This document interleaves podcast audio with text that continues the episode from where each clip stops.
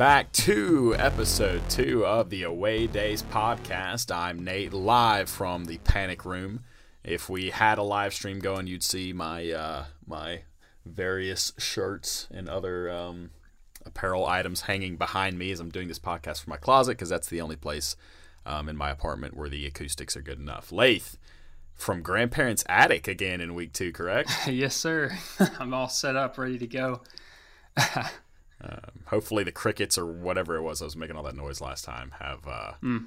chilled out here in week two. Although doing this um, recording much earlier in the evening um, than our last one, we are about seven o'clock here on the East Coast ahead of Monday Night Football. Big Raiders Ravens matchup out in Las Vegas, lay. Um, but we'll get to plenty of that um, here in a little bit. But first and foremost, first time, well, second episode of the podcast, but first time actually recording it on Monday, as we hope to do um, going so into the future. So, how was your weekend? It was good. Uh, funny story. I actually, so I went back and looked up uh, the podcast just to listen to see how the quality was going. And once I listened to the whole thing, I didn't realize that another one of the podcasts that I listened to like weekly started playing and it started off with an ad but the way it timed made it seem like it was coming right after ours. So I was kind of shook, and I was like, "Man, we we must have really killed that first episode to be gaining that sponsor so quickly."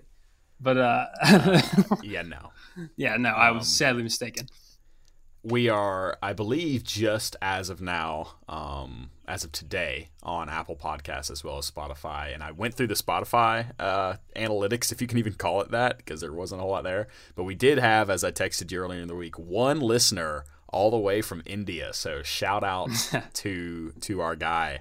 Um, wherever wherever he may be. I have honestly no idea how he found the podcast or how anyone at this point. But you know, I've created a new link that hopefully, you know, once we get a bit of a social media presence built up, a, a good link that'll host all of our uh, our podcast listening platforms for you guys to to find us more easily. But um, I'll save my take on my weekend a little bit. Thanks for asking, by the way, selfish bastard. But, uh, it's uh, I'll save my take on that since I was in Athens for the University of Georgia football game this weekend. But I want to kick things off again real quick with soccer this time around. I know we started with soccer last week too, and um, I think we're going to keep that pretty fluid week by week, just kind of whichever is the bigger storylines or whichever thing we really want to get to first um, in terms of football or soccer. But uh, I want to kind of pick up where we left off with the U.S. men's national team really fast, Lath. So as we recorded last Tuesday, that was basically an hour before the USMNT's Match day three of CONCACAF World Cup qualifying really needed a big win, and boy, did they get one after trailing in the first half to Honduras. Um, the boys in the red, white, and blue got grabbed a come from behind win. I think it was 4 1, um, and are now tied for second with Canada and Panama um, in the CONCACAF World Cup qualifying group um, at five points. And I don't know if I mentioned this on the podcast correctly last time, but top three teams advance automatically to the World Cup um, with the fourth team entering into I think some sort of playoff round, which I'm not really sure um, how that works. Now, Lay, assuming you probably didn't watch it, but you know, as a U.S. men's national team fan and someone who wants to see this team make the World Cup and succeed, how are we feeling um, after after three games into it? I'm feeling a lot better, especially after this win. It, you know, there was some early struggles at first but uh, we saw the young guys score, and I think we really took care of business afterwards. So I'm kind of sticking to my uh, analysis from the last pod. I think it's just going to take a while to get these guys back going. This being kind of the first international break that they've had in a while, but I think we're where we need to be, and I think we're going to continue to improve going forwards. Yeah, solid performance given the amount of guys not playing again for the United States during this international window. Um, we mentioned Weston McKennie being sent home for breaking the COVID bubble. Still kind of unclear exactly. Well, it's not unclear. People know. Like Landon Donovan appeared on a podcast last week talking about saying, "Oh, I know exactly what he did. But I'm going to keep that to myself." You know, I'm sure TMZ will find it out at some point, and that news will will get around. But anyway, broke the COVID bubble, so not available. Um, Christian Pulisic, for whatever reason, not available with the team either. Went back to Chelsea early. Um, so a lot of new faces uh, for the USMNT getting it done um, which is which is good to see. You know, I think we were we weren't quite hitting the panic button just yet after two matches, but I think a third draw or a third or, or another loss would have would have really put them behind the eight ball um, in the qualifying group. But uh, so that was last Tuesday. Um, obviously, a long, long week of of, of soccer. Um, after that, the return to club football this weekend. Um, probably the biggest news of the week, I guess. Lay big debut for Cristiano Ronaldo back back at Old Trafford for the first time since. I mean, because his United days kind of predate our soccer fandom. Yeah. So, like, what was that, like 2008? Was that when he was there? I, I saw a post that said 12 years ago. So, whatever the math is on that, I, I think you're right. It's probably 2008. So, yeah, about 2009 ish, somewhere yeah. in there. But anyway, big debut, grabs a brace and a 4 1 win over Newcastle, dude. You know, I, I almost don't even hate to admit it anymore because I got to find somebody to enjoy watching since Arsenal isn't doing it for me. But man, Manchester United looks good, and adding Cristiano Cristiano Ronaldo certainly uh, certainly doesn't hurt their prospects. Oh yeah, bringing him in, he's a guy who's in his later years he's kind of developed into more of a target man, whereas he was uh, known for his wing play early on. Now he's going to be that kind of central striker role for United, and that was exactly what they were missing. So seeing him come in and instantly bag two goals, if you're a United fan, you got to be really excited to see that. Yeah, so I think he had what I saw the first goal because um, again I was in Athens and kind of all in on college football this weekend, um, but I was keeping an eye on my phone on the on the Manchester United game actually because shout out Peacock they're definitely not going to hear about this but the cock from NBCSN Arsenal feed wasn't working for like the first 30 minutes of the game so I found myself watching a bit, a bit of United and saw Ronaldo get a, a pretty easy tap in for the first goal. Not sure um, about his goal in the 62nd minute, but I know that was the go-ahead goal um, as they actually went into halftime, or excuse me, Newcastle tied it up at about the 56th minute, but ended up being a relatively easy win um, for the Red Devils, who again, you know, looking at the score sheet, Cristiano Ronaldo two, Bruno Fernandes on there as well, Jesse Jay Lings, Jesse Lingard tacking one on at the end. Um, probably a career highlight for him just getting to play alongside Ronaldo, you'd think, but um, but I'm sure that's the case for a lot of those guys there. So yeah, not a ton of huge news out of club football from the past weekend. Um, I know we had Manchester City and Leicester in one of our games of the week last week, where we both picked Man City. Um, I think I had them pretty tight, winning a two-one matchup. I don't know what your score was. Uh, escapes my mind right now, but I think I had a little bigger margin. Yeah, but either way, Man City get it done, but just a one 0 win and taking a look at their results through the first few weeks of the season, kind of struggling um, offensively, barring a couple of big games against my Gunners and Norwich. But against tougher competition, again, through four games, they've played Spurs week one, beat them 1 0. Um, and then again, Leicester beat them only 1 0, but five five or four goals, I think, scored against Arsenal and, and Norwich in the middle there, um, kind of balancing things out. But just real quickly, I wanted to get, get a take from you. You know, it's only through four games, but I think we're really beginning to see what, you know, how Manchester City's shortcomings in the transfer window are hurting him a little bit. Like unable to get Harry Kane. I think they're really missing that goal scorer up front right now. Yeah, they're going to miss uh, Sergio Aguero a lot more than people may have anticipated. Uh, it's also interesting to note the past couple years they usually get four or five guys in the transfer window, and there's a lot of uh, I guess reshaping of the squad year to year. This squad came back this year looking virtually the same apart from uh, the Grealish transfer. So seeing Pep with a squad that you'd think would have a better handle on, uh, being with the kind of the same guys overall, it was interesting to see them struggling this much when the chemistry should be there at this point. So I, I don't know what that's going to look like going forwards, but you'd think that that's something that they could hopefully wrinkle out pretty quickly.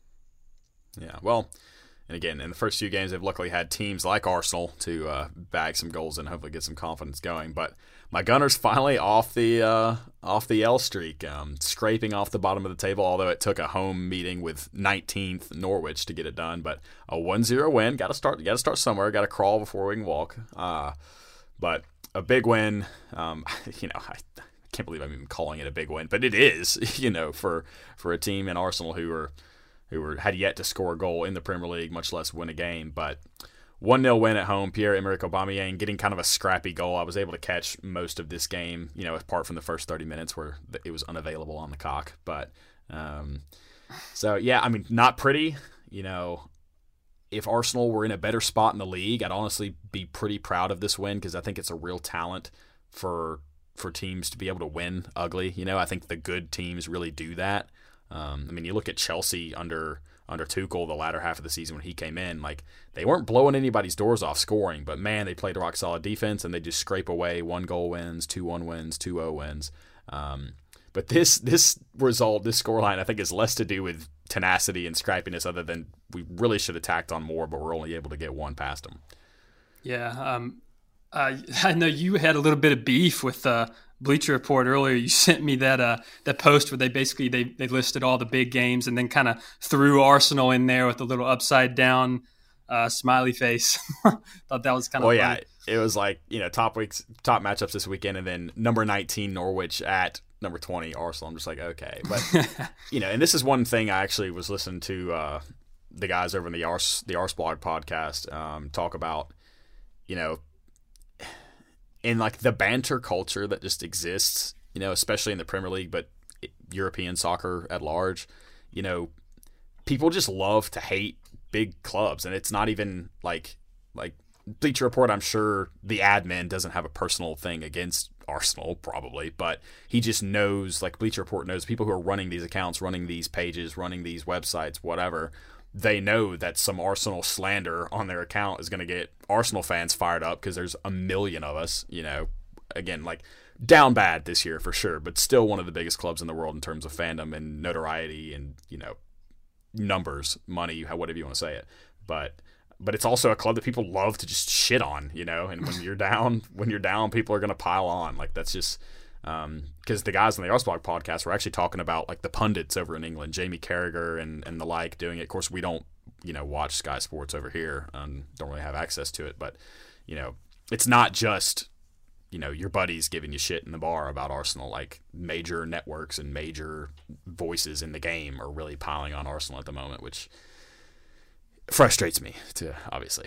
Yeah. but but shut them up at least for a week. Um, with a win with a win against Norwich. Um, last thing I just kind of want to touch on from the footy weekend. Uh, again, I'm not never been the biggest Bundesliga expert, but I keep up with it. Lath, I defer to your expertise here. Haaland brace in a four, I think it was a four three win um, over Leipzig. All I know is I just saw like a, a, a video of him celebrating, and I think I can't remember who was behind him, maybe Reus or somebody like because Leipzig fans like throwing beer on the field and stuff, but I just couldn't get over Haaland's like, God, he looks so scary. Like when he celebrates, he just you know, like there's all those funny memes of him like basically choking out his teammates when they score, when he scores, and the way they celebrate. Like the video is just him just screaming into the crowd. He looks absolutely terrifying. But so so fill us in. Like, are Dortmund a force this year? or Is it too early to tell? Uh, I think it's a little early because really, you know, they have a lot of young talent, but Haaland is like the guaranteed center star. I mean, not this is anything that people didn't already know, but they rely on him now. I think almost more than than Bayern have relied on Lewandowski the past couple years. So I, I think that that's a guy that a lot of teams going forward they're going to center their game plan around uh, trying to shut him down. Whether they're successful or not remains to be seen. But when you got a guy like that who just draws so much attention to him, it's exciting to see because you got a chance for those younger guys to kind of go out and ball and uh, pick up where he may be slacking or where he may be unable to in the future. So I think that it's a team that has a lot of talent, and the fact that he's there, kind of drawing the defenders towards him, it's going to be interesting to see how they develop uh, throughout the campaign.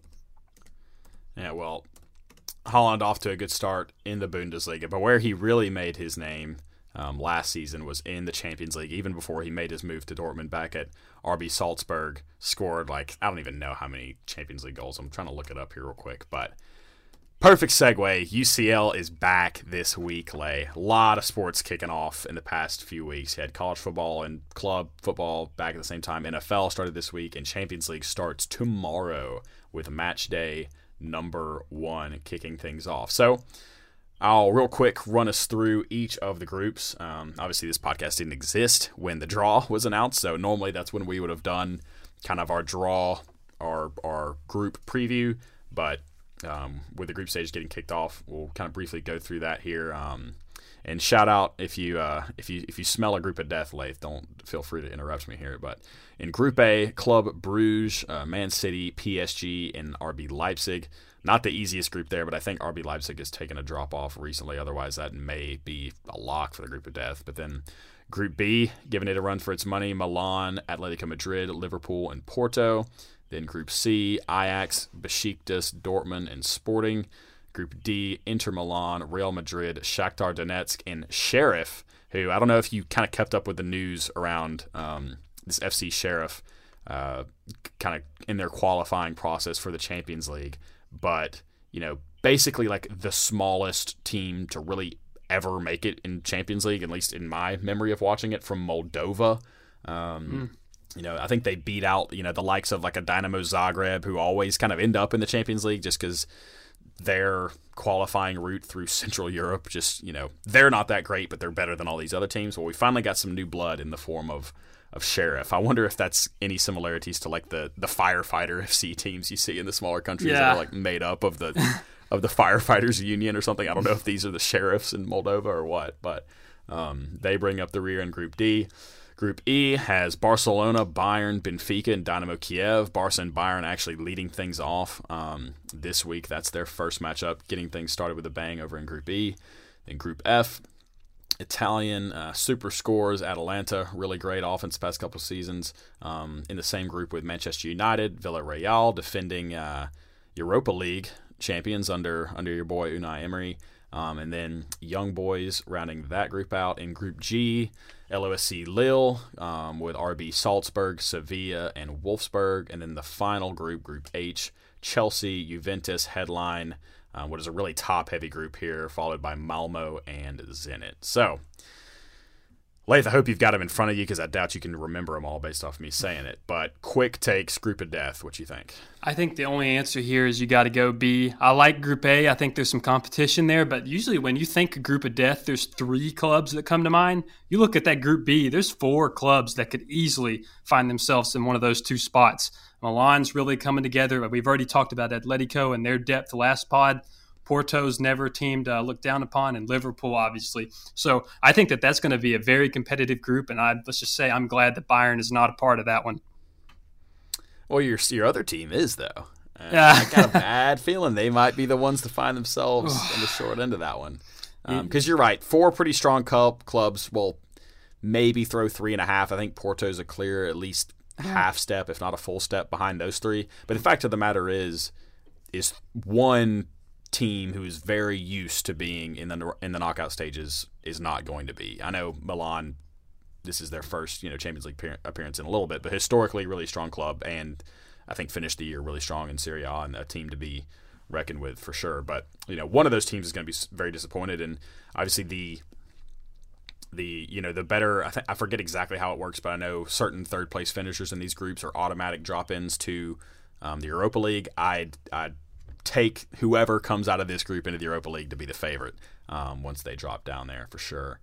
Um, yeah, I think that's the clear cut group of death for sure. Um, you know, because again, the way I kind of define what makes a group of death is not necessarily how big of a battle is there going to be for that top place, because basically every group usually, with the exception of City, who I swear always ends up with absolutely nobody in their group, but who do they have? they actually got PSG this time, so yeah. Um, but what makes a group of death, you're right, is the fact that that to, to qualify for that second spot to get that final leg into the knockouts is going to be a battle, and it's going to be between these three. And I think you're right. I think Porto will probably steal a few points, um, you know, because each of these teams will have to go to Portugal and play them, and I, I, I can't believe they'll you know go winless. Um, maybe at least grab a few draws in there, but who knows? Uh, other ones I'm excited about. I think you know that Atalanta United Villarreal group, I think, is going to be a bit more interesting than people might think, just because.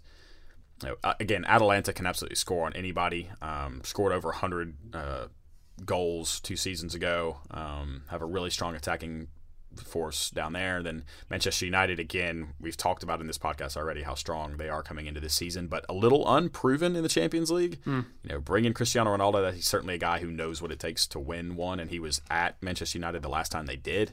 Um, I think he and Ole Gunnar Solskjaer are actually the only two people at that club who were there um, for that win. But you know, again, a little unproven in the Champions League, and then you got a team like Villarreal, who, as much as I hate to give Unai Emery credit, he knows how to play tournament football. Like again, the Europa League king, which probably makes me think he's actually eyeballing that third place finish so they can drop down and just go ahead and get started. But um, a team, you know, you can't go into Villarreal just think guaranteed you're going to get a win. I think I think they'll surprise some people.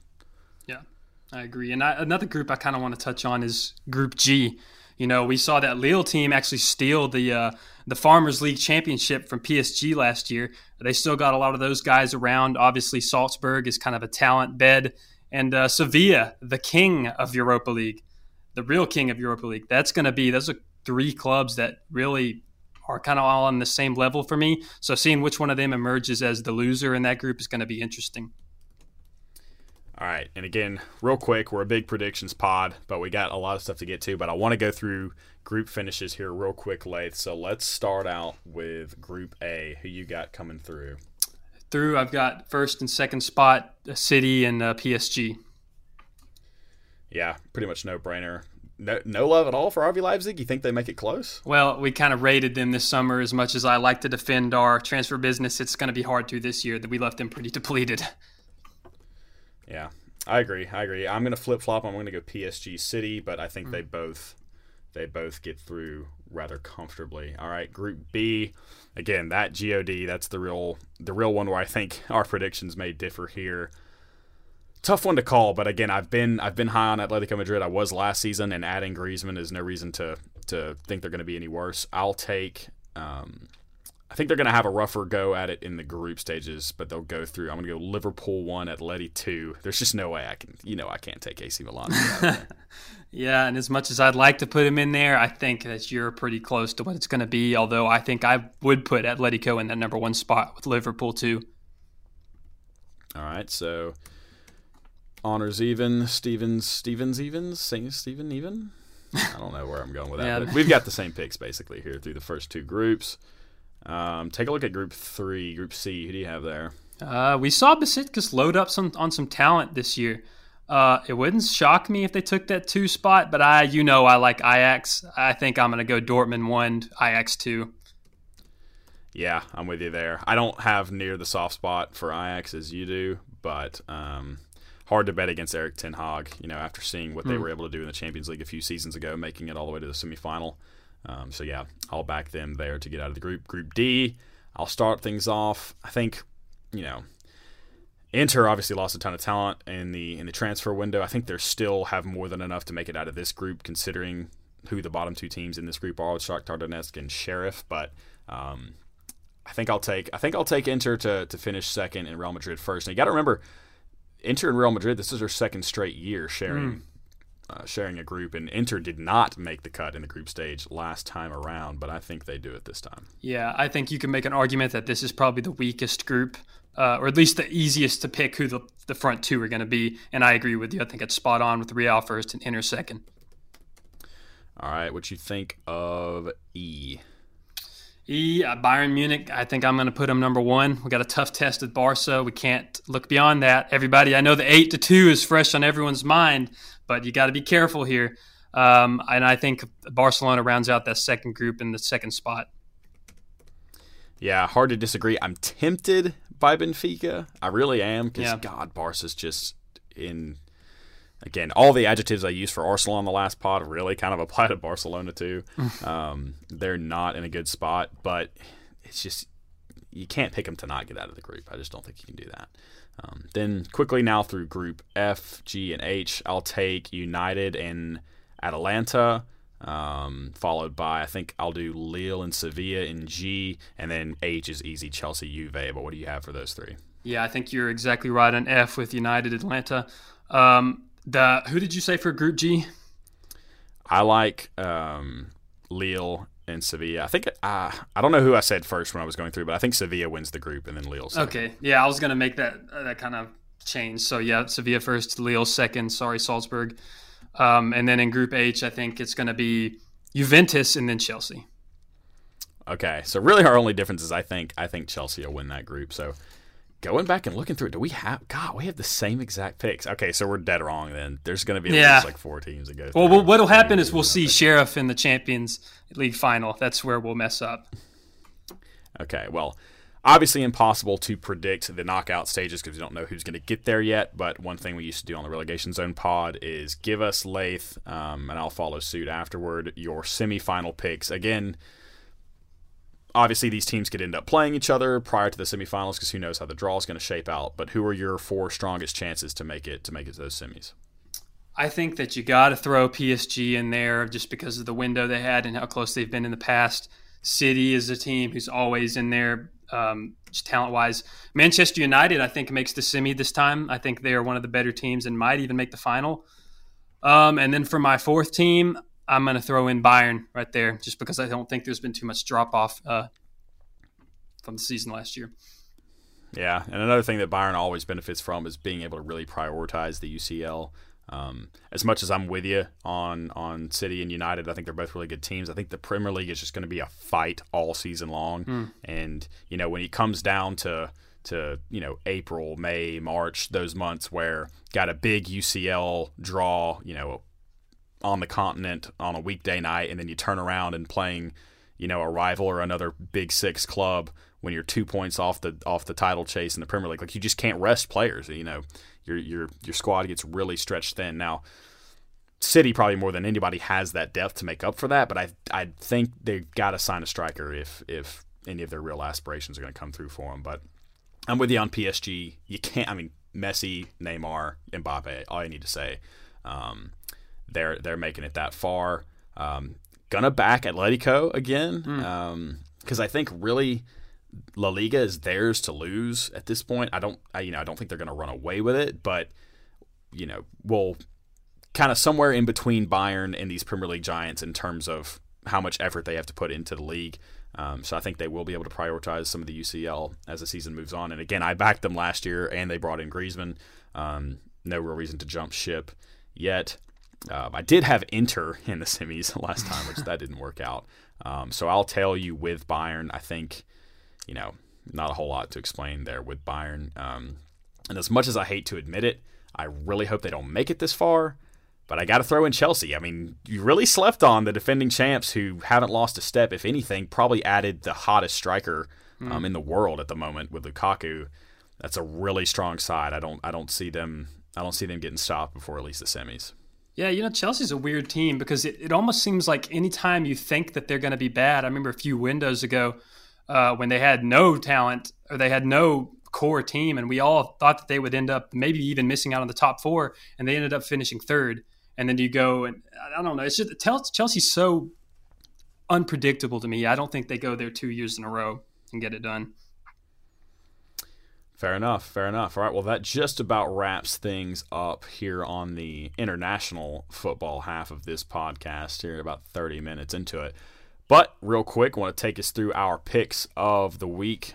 Champions League heavy here, obviously, with that debuting um, this week. But matchups, uh, quick recap of last week. Should have tailed us if for you betting minded folks out there. Three and O's for um, both of us here. Um, with Bayern, Manchester City, and uh, AC Milan taking care of business for us last week. But this week, Lath, I really could have put two Milan games on here because Mm-hmm. um, they've got a big matchup in the league as well as the UCL when they take on uh, they take on Juve at the weekend, and then midweek play no, not host to Liverpool, have to travel to Anfield. This is going to be a bruiser of a week for your boys in Milan. But Yeah. we start with Milan at Juve um, this weekend. I've got a one-one draw. I think they're going to be a little banged up, um, maybe a little hangover from from the big UCL match this week. But where do you where do you have the uh, battle of the Italian giants this weekend? Yeah, I think it takes an even bigger toll on them than that, and I think that Juve wins this game two one. Two one, like picking against his own team. I got to respect it though. Yeah. All right. Next up, Chelsea at Spurs, by far and away the biggest match in the Premier League um, this week. Uh, I think it is at Spurs, um, but Chelsea are just too strong, and Spurs are coming off a, a bad loss to Crystal Palace. So I'm going to go Chelsea 2 0. Uh, Spurs are coming off a bad loss, but they've been playing pretty good. Pretty good apart from that. I think this ends up in a draw two-two, especially being at the uh, the new Spurs field. Tottenham Hotspur Stadium. Really clever folks they are over at uh, yeah. Spurs. Um, mm. Innovative with their names. But anyway, lastly, um, through one Champions League match in here, Real Madrid at Inter. Um, how do you see that one going? Uh, I got Real taking this one two to one. Inter did a lot this summer, but I think that Real is this is their game at least this early on in the season. Yeah, I mean, tough to go against it. But again, you mentioned Chelsea as being really unpredictable. So Real Madrid, man, you just never know when they're going to show mm. up. I mean, they've got the talent. You just don't know if they're if they're going to get off the bus with it. But I've got a two-two draw there. Um, but again, you know, big, a pretty damn big first week of UCL football. Just a quick, we won't make any picks, but just to highlight a few this week. Your boys Bayern traveling to the Nou Camp to take on Barcelona. Again, mentioned um, Real at Inter, and again the other half of Milan traveling to Liverpool. So a hot start out of the gate um, in CU in UCL. Excuse me. All right, going to take a quick break for the first time. I think we're probably going to need a break in between the the football segments here. Um, grab a drink of water, piss, you know, do what you got to do. so when we come back, American football on the docket.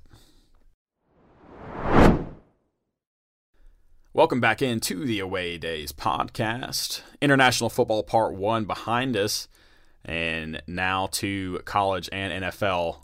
Big week two of college football. We'll start. We will start there. Lath upset special. Hmm. I'll just throw it out there. Number 12, Oregon, 35 28, going into the big house, taking down number three, Ohio State, 14 point favorites entering that matchup. Lath, I'll let you have the floor first. Is this more about Ohio State or is this win more about Oregon? You know, neither of us were believers in the Duck last pod. Uh, we both went against them, and we also, I think, we both thought Ohio State would cover. Uh, I think the story here is yes, Oregon's defense is legit. They played great even without their best player and a very good linebacker or defensive end in Kayvon Thibodeaux. Um, but Ohio State to me, you know, the first weekend they kind of struggled with Minnesota because, and I thought, okay, that Ibrahim, Ibrahim guy running back, he's legit. Then you come out here and play Oregon, and uh, granted, the Oregon running back is good too, but two back-to-back weeks with 100 yards from the running back, that late makes me question that Ohio State defensive line. So I think this is kind of a combo. I think Oregon's pretty good, and I think Ohio State is seeing some growing pains this year. A believer in the Ducks, are you? Hmm. Uh, me, not so much. I'll, i mean, listen, after what the Pac 12 has shown us in the last several years, I mean, what the last time they made the playoff was with Washington, and because what was that was like the, the second or third year of the playoffs. So we're talking like 2016, 7, not, even, not even 17, probably 2015 or 16. Um, basically, been, you know, it's been the power four and a half conferences for the past several seasons. Yeah. Um, and I'll, I'll believe it when I see it with a Pac 12 team. You know, I'll be I'll I'll keep doubting doubting the Ducks, doubting USC, doubting Washington, whoever whoever they want to put out as their best. Uh, just not a believer in it yet. I think this is more about really Ohio State. You know, just not actually that good this year. I mean, their defense yeah. can't stop a nosebleed. You're right, getting getting run over in the running game by Mohamed Ibrahim, um, who unfortunately was lost to a season-ending ankle mm. injury in that first game. But yeah, he's pretty good.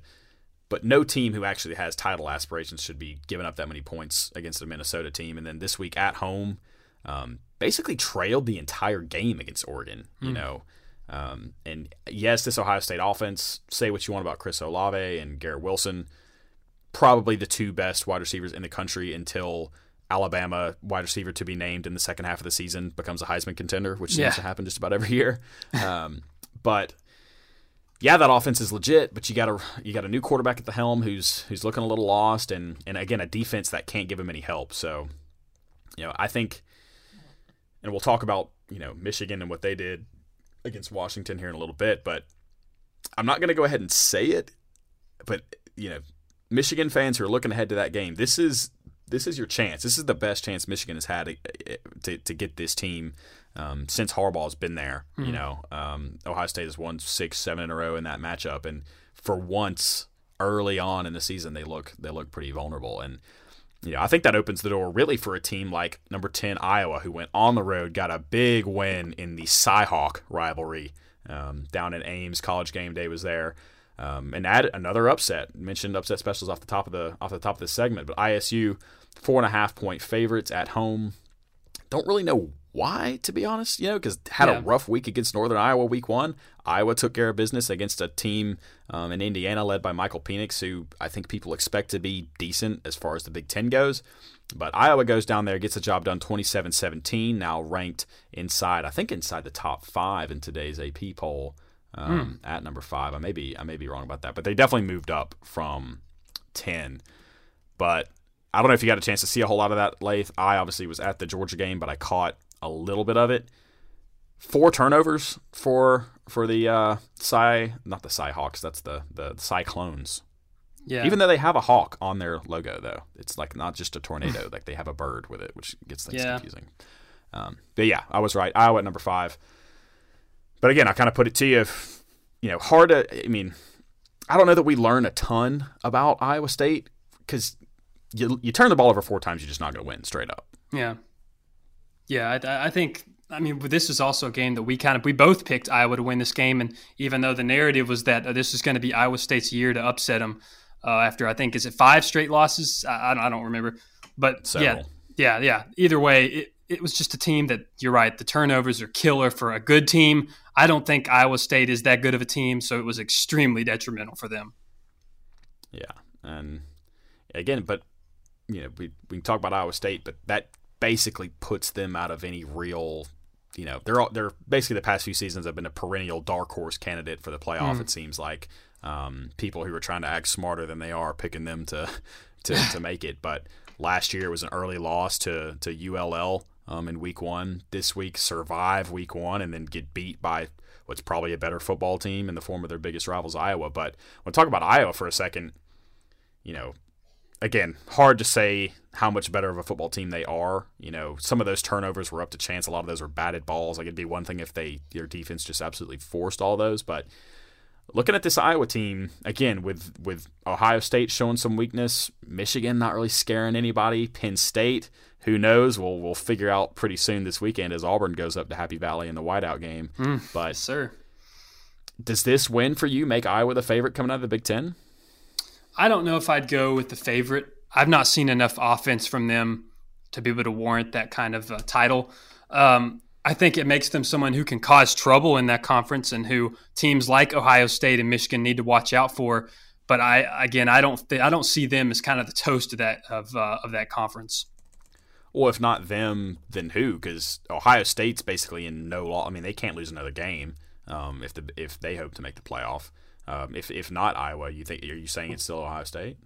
I think so. Just from a conference standpoint, if this if this was an Ohio State team that struggled, and then we look at them down the stretch, and they've got some big games up ahead, I can't think of too many big games in the Big Ten for them apart from that Michigan game or this Iowa game where they would be liable to slip up on much. You know, they still have when the offense is clicking, it's pretty explosive, and the Big Twelve has proven for years a absolutely fantastic offense can make up for lackluster defense. So I think this is an Ohio State team that is really, really good on the offensive side of the ball. It'll make up for that defense, but again, not good enough to put them in that fourth spot uh, in the playoff.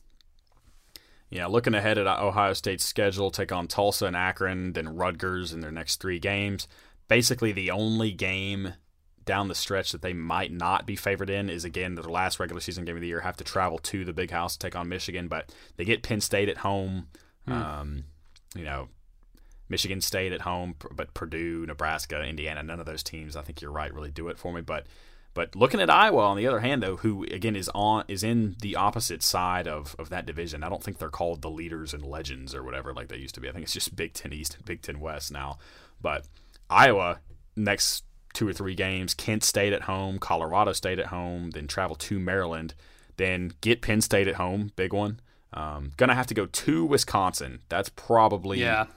probably the one matchup looking across the board that they might not be favored going into, and then they do host Minnesota um, later on in the year. But again, I think if Iowa can get past that Wisconsin game and take care of business at home against Penn State, we could be looking at a really big matchup come Big Ten title games should Ohio State and Iowa meet up. Um, but that's enough Big Ten football. That's not what we're, you know, we don't get a Georgia and an, uh, and an Auburn guy on a podcast together and talk Big Ten for 20 minutes.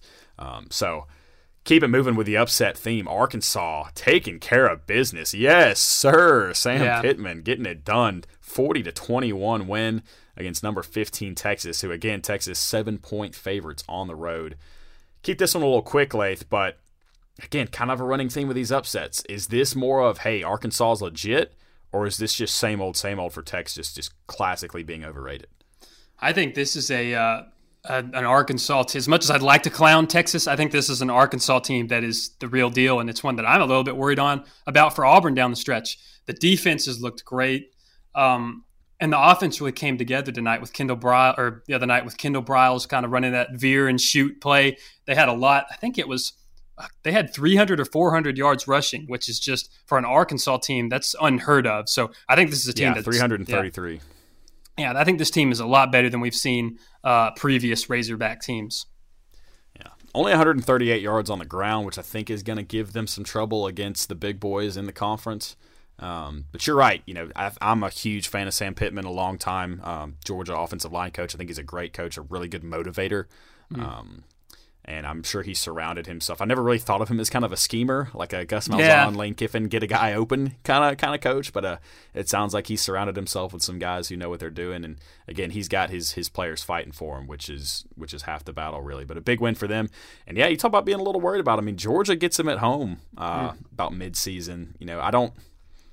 I wouldn't I wouldn't use the word worried, but uh, you know, certainly more concerned than preseason. Yeah, I, I, didn't expect I didn't expect this for sure, and neither did did odds makers, given Texas seven points there. Um, and then again, round these upsets out real quick. Forty-two to twenty-eight, Stanford going into the Coliseum, taking down number fifteen USC. USC, that's the, actually the biggest upset of the week. They were 17 point favorites in that one and losing big outright. Again, not going to waste a ton of time on the Pac 12. Um, Oregon, the clear front runner there. Although UCLA, depending on how much you look into that LSU win, that could be that could be a two way the two way battle for that conference going forward. And then lastly, just got to throw it in there because was a crazy ending. I don't know if you saw this. Yeah. Um, Jack State, Jacksonville State, a, a, a, college not too far from where we grew up. Uh, little little connections to to Northeast Georgia there, but or Northwest Georgia, I should say. But they get a hail mary win at Florida State, who I guess bruised up after that Notre Dame game. Maybe that was a fluke you know, no McKenzie Milton magic this time around.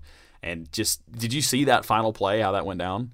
I did. It was honestly poor, poor, poor defense. I mean, it wasn't like you think Hail Mary, you think they throw it up into the uh, the end zone. This man had another 10 yards to go before he even got there. It just. I, Try 20. Was yeah. it 20? God, yeah. yeah. I, Catches that on about the 20. Two guys there should have been able to make the play. Neither of them do. And that just, in a nutshell, what's going on with the Florida State program right now. Well, you know what I take from this is uh, I think that Notre Dame is a fraud. I'm gonna go ahead and say that right now. They had a close game with Toledo too. We thought, oh, Florida State might be back. Well, obviously that's not the case. So I think you can look at this and really get down on Notre Dame uh, if you're a, a, Leprechaun fan or whatever. They would be the Fighting Irish. Though. Yeah, yeah, escaped but, my mind. but that's enough about all these Bush League teams. So let's talk about the real I mean, outside of Alabama, and obviously, I think I think you, based off two weeks, probably give Georgia the edge. I mean, I think Georgia's been the more impressive team so far. Of course, we, mm. the Clemson win is is a huge help, but Georgia hosts UAB, takes care of business, blowout fashion. I don't even. I left it forty nine to nothing, so I don't even. know. I think we gave up a touchdown late, um, but I, I, was gone. I wasn't there for it. Um, huge win, and then um, Auburn takes care of business too, and we'll talk about that in a second. But want to share a little bit of my game day experience. Just, just I know last week in the first episode, um, just talked about college football being back, and this was while I did go to the game in Charlotte between Georgia and Clemson. You know, there's just something. I mean, a neutral site, it's great, but it's not really the same thing. You know, especially yeah. with two huge teams like Georgia and Clemson. It almost gives you pro football vibes a little bit. Um, mm-hmm. Plus, they sell beer in the stadium. You know, so that's that's another thing. It's like okay, this is you know you see the the Panther stuff everywhere, or whatever. Um, but great to be back in Athens, back in Sanford Stadium um, for a Dogs win. And Georgia, again, heavily favored going into the game. I think 28 points, um, but covered that in the second quarter. 28. Uh, they scored in their first four drives, and I was, you know, without making this the Georgia pod, because um, again, if somebody really wants in-depth stuff on that, there's a lot better places they can go than this podcast. But um, started Stetson Bennett uh, at quarterback. JT Daniels a little banged up, just no real need to play him. Um, and some people on the fucking Twitter are already like throwing it back to, oh, this is exactly how Jake Fromm got his start, and they went on to go to another championship. I was like, no, but we didn't know what Jake Fromm was then. We Stetson Bennett, I love him. We know what he is. I mean, this is the guy that JT Daniels did knock off the starting spot last year. So like, yeah, he looked great, but some of these big touchdowns, I could make that throw. Got guys running wide open, which something I've been begging for for Georgia from a long time to kind of run some of that Alabama Ole Miss stuff that gets people wide open. But I, I think that's probably more just UAB hmm. than than play design. But uh, curious what uh, what your perspective was on that from afar, uh, if you even watched it. I don't think too many non Georgia fans did. Hey, don't doubt the mailman. He, he might be legit. But uh, no, I, I actually I did not I watch. doubt the mailman. I, I, did not. The mailman. Yeah, really likable dude. Um, yeah. I did. I didn't watch this one. I pretty much expected that to be the case. I think there was another game on that was a little better at the time. But yeah, I, I, think you're right. I think part of it is just the fact that it's UAB. The other part is the Todd Monken offense is starting to take form, which is scary. Yeah, and biggest takeaway, honestly, from the game for me. Again, I was we're talking before we hit record. Uh, in in a family friend seats up in the up in the suite level, which was which was pretty awesome. Uh, you can just walk back there and get a chili dog, get nacho, like it's all free. And El Servitude is really nice. Um, but so anyway, this is like third quarter again. I'm sitting with my girlfriend and her family. She's been checked out. She checked out at the first kick, but um, she she literally looked over at me and said like I could go to sleep right now if I wanted to. And I was like, that's okay. Well, um, meanwhile I'm still like yelling on third downs and stuff. Is what it is. But anyway, third quarter up huge and you know this is something we've seen in seasons past. I can't remember a particular example, but I've definitely like seen it before. You get a t- TV timeout, um, and so poor DJ up in the booth is trying to keep the fans into it. Starts playing some music, and you see the players dance a little bit. Well, they played "Nuck If You Buck" in the stadium, which is an undefeated, undefeated hype song. Like if you got some dudes on your team and that song comes on, there's no way, there's no way the boys aren't getting lit to it. And the whole team was basically in a huddle on about the 30 yard line and started jumping up and down and dancing. And then this one dude, I wish I could find a video of it because I don't, I, I, think I was almost positive the game was in commercial at this point.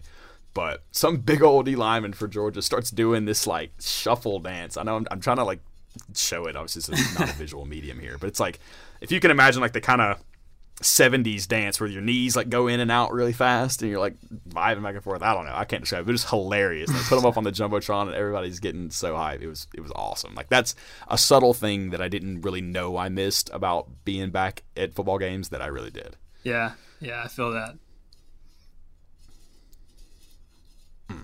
Well, was giving you the the window there to bring up Auburn, but there's no real reason to. Uh, would oh, you well, play Akron? Yeah. Hey, well, I'll talk about it if you're giving me the opportunity. I'll rant. Listen, uh, listen. Like open air is your chance. I gotta give my throat a rest here. Hey, man, I'm the Auburn game. I am excited watching this team. I know it's two cupcake games, so you gotta you gotta take it with a grain of salt. But I've said it last pod in the past. dang shaker. Okay, uh, I said in the past or in the past, Auburn has not struggled, but we haven't dominated these teams, taking care of the business the way we should against these caliber teams. And when you we scored 100 and like 26 points in two games compared to only giving up 10, that's the way it should be. And now, am I saying that this is an indication of how good we are in the season? No, I think it is an indication of where the the new staff is at compared to last year. Uh, I guess there's a new type of intensity and a new kind of focus around the team, and I think that's something. If you're an Auburn fan, it's easy to get excited for. Got our first real test this weekend uh, heading to Penn State, which I will be in attendance for for the whiteout game. I'm extremely excited about that. But I, I think this is I, I don't I, I don't like predicting Auburn games, but I would keep an eye on this one if you get a chance to. I think it could be pretty good. All right, well, save save your prediction for the end. We, we got that segment, but I was I was gonna bring it up. You're talking about not really knowing what you got. This'll this'll be a big you know bring it if you got it game for them. You're going to find out a lot about this. Both teams, I think, Penn State, um, you know, getting a win at Wisconsin week one. But again, who really knows how good that Wisconsin Badgers team is um, in week one? But this will be a put up or shut up game for sure. And I'm excited to watch it. I know I kind of talked about maybe trying to get a ticket with you, but man, those things are expensive. Yeah. Like yeah. looking at looking at StubHub, who again will just cut your freaking balls off with fees. It was like it was like two hundred and fifty dollars before fees. So you're going to pay over three hundred. Yeah. Um, and you know, whiteout game is on my bucket list. I'm psyched for you that you're getting to go. Um, definitely can't wait to hear you uh, hear you tell me all about it and what it was like because um, that's again for a Penn State team that hadn't really been at the top of the game in a while. They still bring you know not every week, but that whiteout game is one of the best atmospheres in college football when they got when they got Beaver oh, yeah. Stadium rocking. So uh, so excited for that one, but. Um, how long is that? Which you fly and You drive? Like, because I remember when last we talked about, it, you didn't even have a place to stay. So give it. What, what are we doing here? Give us an update. Uh, yeah, it's kind of a weird. I'm going to be driving, uh, which is going to be brutal. We're going to cut the trip into two days because my sister lives at Virginia Tech. She goes to school there, so we'll cut it. It'll be about six hour drive first day, about six the second day. Um, really, it's six hours between Virginia Tech and wherever Penn State is. Yeah, it's it's it's kind of a haul, but uh, I don't screw it. I feel like point. Virginia and Pennsylvania are close. I mean, I, I'm, I'm not saying you're lying, but that's shocking to me. I mean, I'm, i may be wrong, but the last I checked, I, I was looking at the logistics, and it's going to be a, a trek. But yeah, we're actually staying. It's kind of a funny story.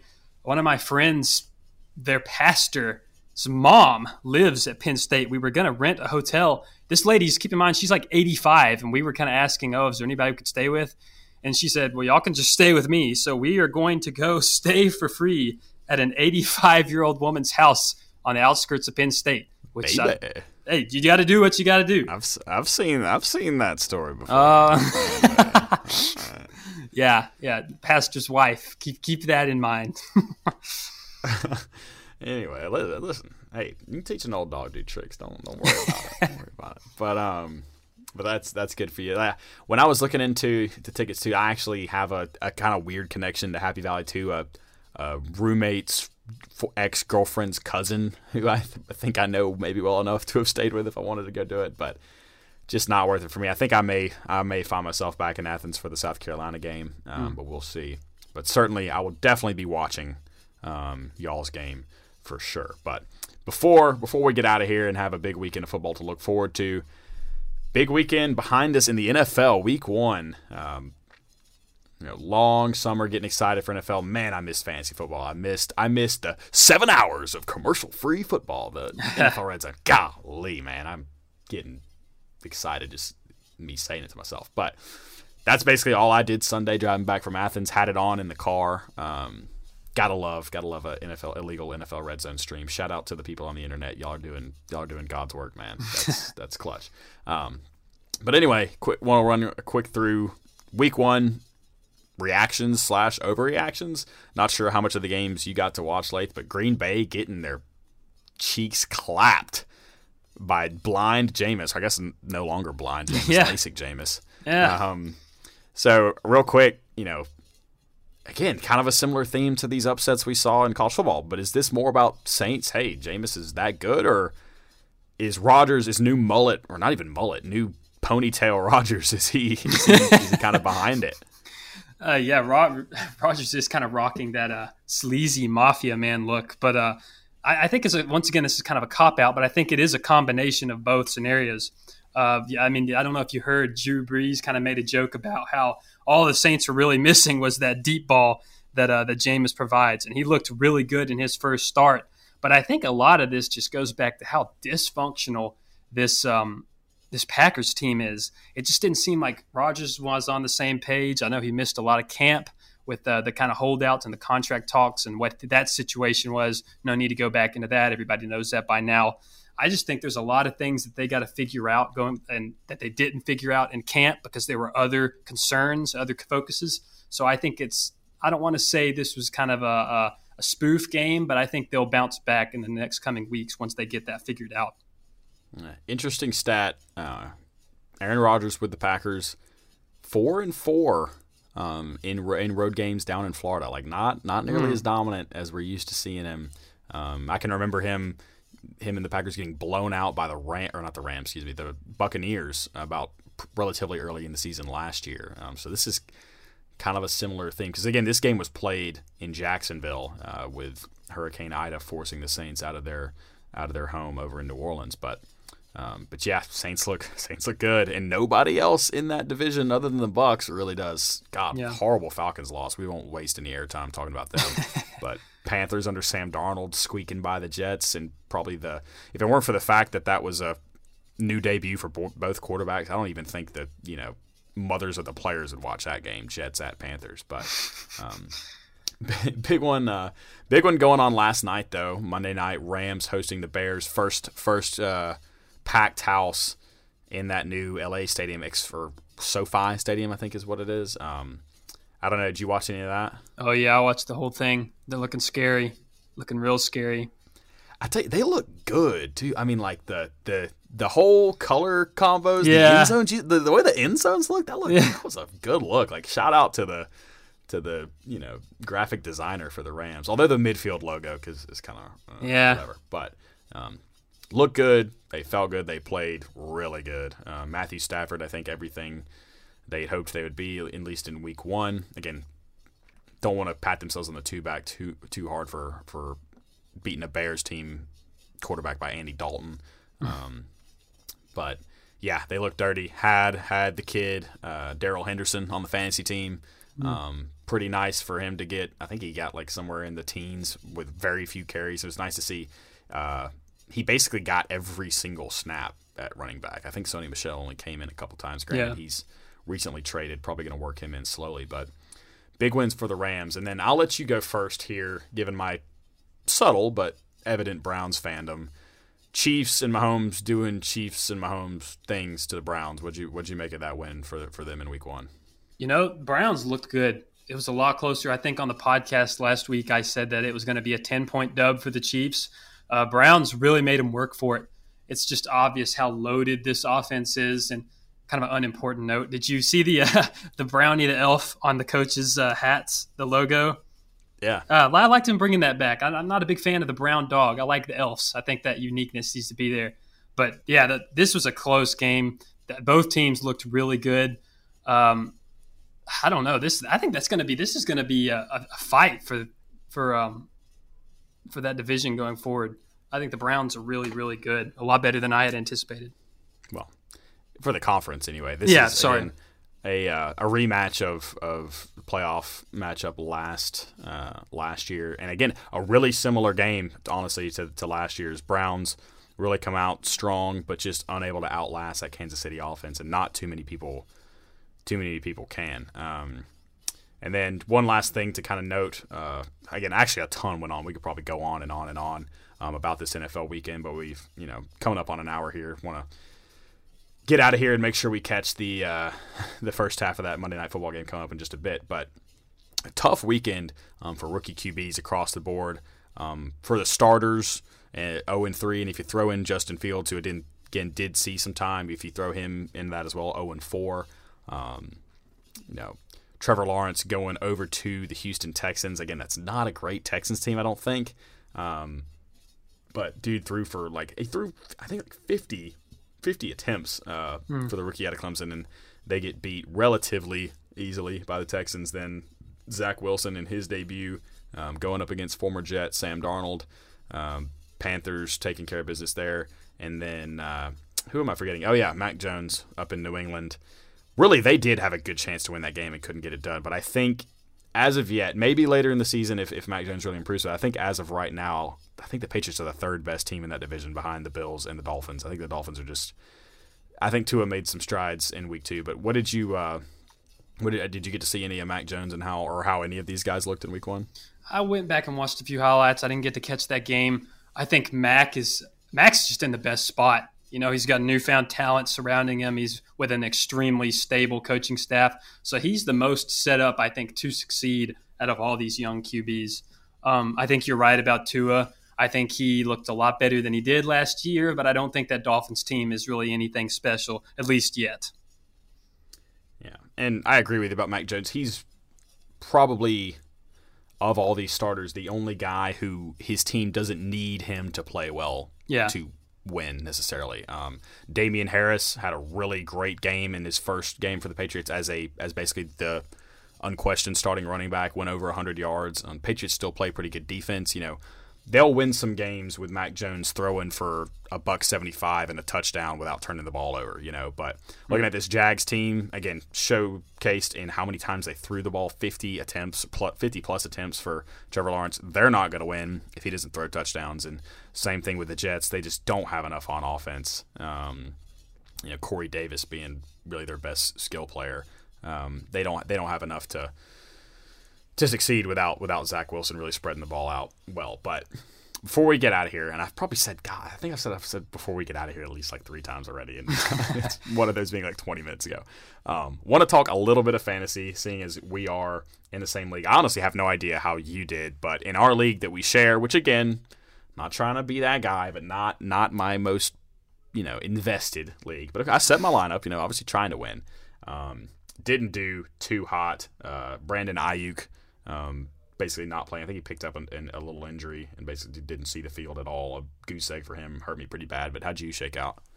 Uh, I, I, did pretty fair. Uh, I had a little bit of a letdown with the Bills game. Kind of shook my team a little bit, but I'm still in this thing. I got to ask. A, I need 20 points from Waller and the Raiders kicker combined, which is attainable, but it's no sure thing. So I, I, it's going to be interesting to see how this game goes tonight. That'll determine my outcome. So big Raiders fan tonight, then. Oh yeah not not quite a Monday night miracle. You're right. I mean, Waller in theory could go and get 20 on his own. Right. Um, but I think I think you're right. Like if, if the Raiders get blown out, I don't think you're you're getting that. You definitely need yeah need that offense anyway to hold up. And I I think you'll be all right if I had to if I had to bet. Um, but in my other league, again, one where I've got a bit more skin in the game, a little money on the line as well. Um, pretty big win for me. Um, had Tyler Lockett and Russell Wilson. Those double points never hurt um, despite kind of a kind of a dud for uh, for Austin Ekeler in Week One. A touchdown saved him from having a really bad week. But that's one thing I kind of wanted to talk about fantasy in general because again, for somebody who talks about their own fantasy team all the time, I say also all the time that nobody cares about my fantasy team.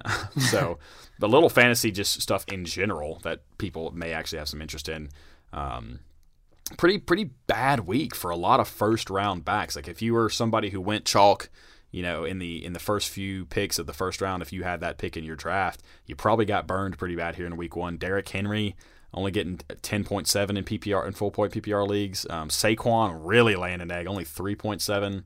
Again, I mentioned Ekeler, you know, eking eking out with 11, which is again in PPR, especially for a guy like him, not great. Didn't catch a pass actually. Yeah. Um, if you'd have told me going into my fantasy matchup with Ekeler that he doesn't catch a pass, I would not uh, feel confident about that week. But um, Ezekiel Elliott, who on Thursday really got handled by that Tampa Bay defense, only scoring 5.9.